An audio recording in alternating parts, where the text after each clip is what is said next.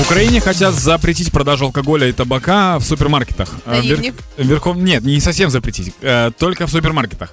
Короче, в Верховной Раде зарегистрировали законопроект, э, благодаря которому необходим весь алкоголь и сигареты перенести в другие магазины, типа специализированные. Чего ты?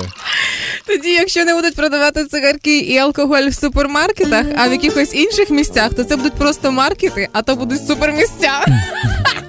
Я просто думаю, знаешь о чем? О том, что теперь же тяжело будет собираться на шашлык, нужно будет идти в супермаркет, а потом в специализированный магазин. Ні, ні, ні, Дань, буде складно збиратися на шашлик, коли ти йдеш в спеціалізований магазин, потім а, стоп, ще м'ясо. І йдеш за м'ясо. Но я просто не вижу ни одного плюса в этой теме, потому что, допустим, в некоторых магазинах сейчас убрали сигареты с касс на какую-то одну кассу. И каждый раз, люди это знают уже, это уже там лет пять. Но каждый раз я вижу такого человека на кассе, он говорит, можно еще сигареты? А ему говорят, а вот на той кассе он такой, І, як правило, на тій касі працює тьотя з найголоснішим да, возможно, да. В общем, я не знаю, хорошая это или плохая новость, и зачем это сделано. Э, возможно, это сделано для того, чтобы дети не видели в супермаркетах сигареты, но они же знают. Типа, Так это- ді...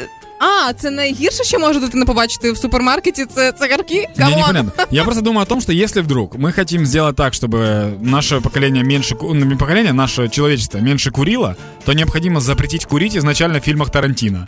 Потому что там же курят все. Знаешь фильмы Тарантино? Да, Там нет ни одного кадра без сигареты. Ты Квентин Тарантино, знаешь, кто это? да. Так, ребят, вы информацию получили. Сейчас я Юля устрою ликбез по поводу режиссеров.